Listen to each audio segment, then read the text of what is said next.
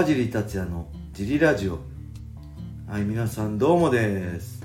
えー、今日は茨城県つくば市並木ショッピングセンターにある初めての人のための格闘技フィットネスジムファイトボックスフィットネスからお送りしています、はい。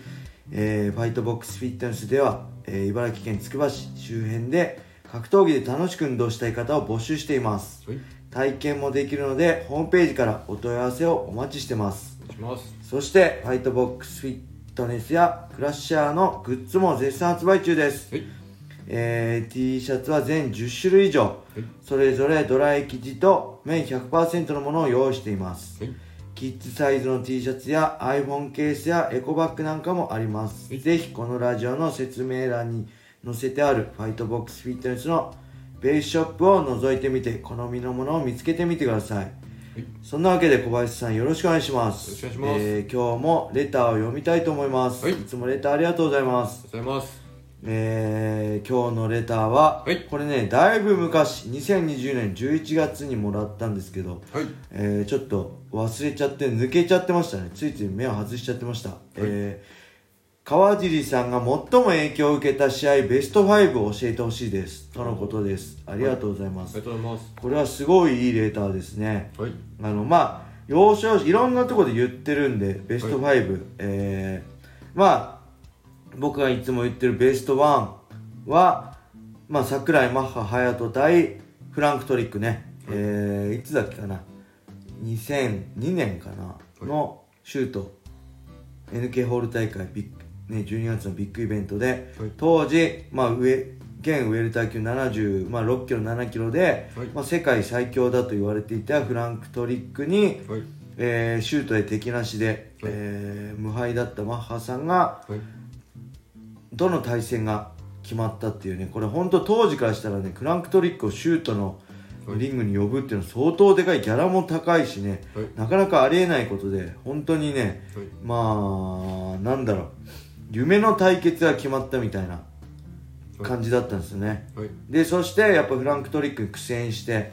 えーボロボロになる寸前のマッハさんが左フック一発で逆転して膝蹴りで KO して、はい。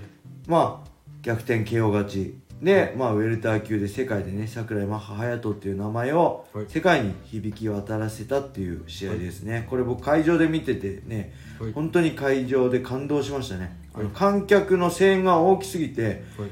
大声援がね弾けたんですよ。マッハさんが逆転 KO 勝ちした瞬間パンってやってえー無音になったんですよね会場が。そのぐらいすごい試合でした、はいあとはね、はい。まあペイパービューでテレビで見て一番興奮したのは、はい。まあ桜庭和志対はい。えビクトー・ベイフォートですね。これも当時 USC のトップファイター USC のヘビー級チャンピオンにもなってなったことがある、はい。まあ、若き天才、はい。カーウソン・グレイシーが養子にしたいっていうぐらいの、ね、才能あふれるビクトー・ベイフォート対桜庭和志で、はい。この一戦で桜庭の和あ桜庭和志の名前がこれも世界に轟いたっていう、はい。まさかねこれも本当ありえないぐらいのビッグネームをよプライドを呼んでさすがに厳しいだろうっていう中で、はい。桜庭さんがはい。まさかの圧勝っていうね、はい。そういう素晴らしい試合でしたね。はい。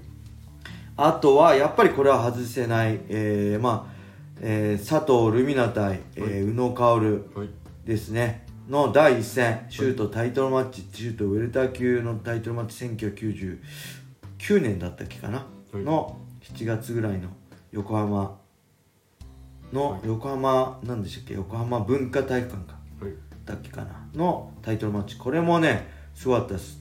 はいいわゆるねシュートがねはい。裏腹系とかで流行って T シャツ買うのに徹夜組が出たりとかものすごい T シャツが売れてはい。あの会場自体も宇野薫宇野さんとルミノさんのねはい。戦いにみんな熱狂してすごいこれも会場で生で見てはい本当良かったなって思い出の試合ですね。はい。これ3つでしょ？はい。あと1つは、はい。まあ、これビビクトー・ベイフォート対ねタンク・アボット。こはい。れは僕がねはプロデビューする前2000年の4月にプロデビューしたんですけどその前にね、えー確か同じジムの仲間の岩瀬さんがね、はい。誰からかそのビデオ当時 DVD だってビデオテープね、はい。を手に入れてすげえ試合があるって言って、見してもらったら、はい。ビクトー・ベイフォート対えさっきね桜庭さんとやったんですけどヘビー級でした UFC の時は、はい対タンク・アボットタンク・アボットってこう酒場にいるねよく喧嘩屋みたいな本当練習してないみたいな感じでただ殴ったり倒して殴り続けるみたいな本当喧嘩屋タンク・アボット対、はい。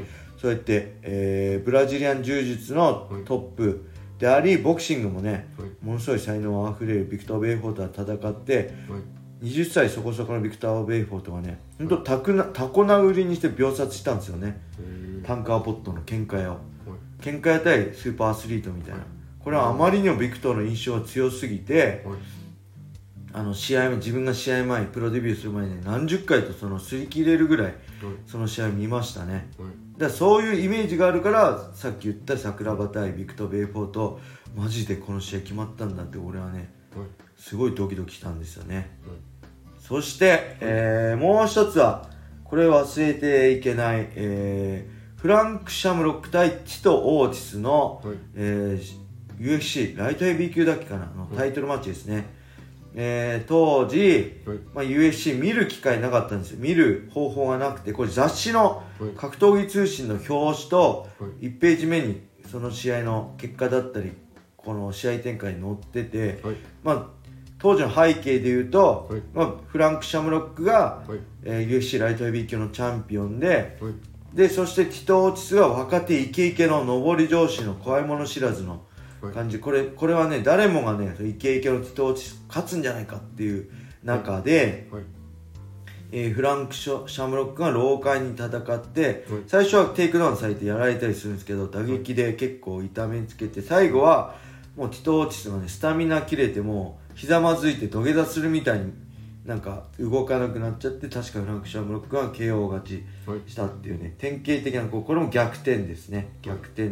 前評判ははい。若手のイケイケのフランク・シャムロックがはい。あのー勝つだろう。はい。あ若手のティトーシスね、ティトーシスは勝つだろうっていう中ではい。そのベテランのフランク・シャムロックがはいチャンピオンの強さを見せつけたっていう試合なんですけどはいこれがなんでね僕思い出深いかというとさっきも言ったようにねはい見る術がなかったんです。すごい見たかったのに。フランク・シャムロックも大好きだしティトーシスも大好きで見たかった。めっちゃかっこよくて当時の2人見たかったんですけど見る術がなくてう想像でしかなかったんです僕の中で。はい。ででその前その格闘技通信表紙になってる格闘技通信をはいえーっとねつくあの布団の上にあ布団の前にはい置いてで起きたらまずその表紙を見てよし今日も頑張るぞってね燃える。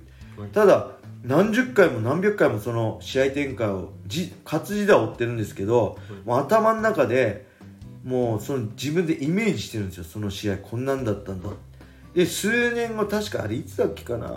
確か USC ファイトパスができたから本当はい。10年後とか15年後ぐらいに USC ファイトパスで初めてその試合見たら、やっぱりその普通大体イメージがでかくなっちゃうじゃないですか。はい。けどそのイメージにも負けないぐらい素晴らしい試合で 改めて15年越しとかね20年越しぐらいに、はい。20年は言い過ぎか15年越しぐらいにそのずーっと憧れてみたい見たいけど見れないって思って毎日朝起きたら表彰目の前にあってよーし俺も頑張ろうってね思ってた試合を見て改めてより感動するっていう感じでねはい本当にあなんだろうこれはめちゃくちゃ興奮しましたね。はいあのまさかね数年後に本当 USC ファイトバスってすごいですよね。あのプライシュートも今ありますよシュートプライドとか僕の試合の若手の頃のねはい。試合も全部見れるし、はい。USC のアーカイブも全部あるしはい。他の海外のね試合のアイカアーカイブとかもストライクフォースもあるしはい。いろいろあるんでこれ1000ちょっとで月額見れるんで本当お得ですよね、あはい。のぜひねこれ見てください。あのフランク・トリッグ対はいえー、マッハ桜井マッハ隼人もあるしフランク・トリッグ対ビクトー・ベイフォートもあるし桜庭和志対ビクトー・ベイフォートもあるしえー、あれですね今ティト・オーティス対フランク・シャムロック全部 UFC ファイトパスにあるんでプライドの試合も UFC の試合もシュートの試合も全部あるんでぜひね、あのーこれ見ていただきたいですね。はい。はいそんな感じで、えーレターありがとうございました。今日はねこれで終わりにしたいと思います、はい。皆様良い一日を。まったねー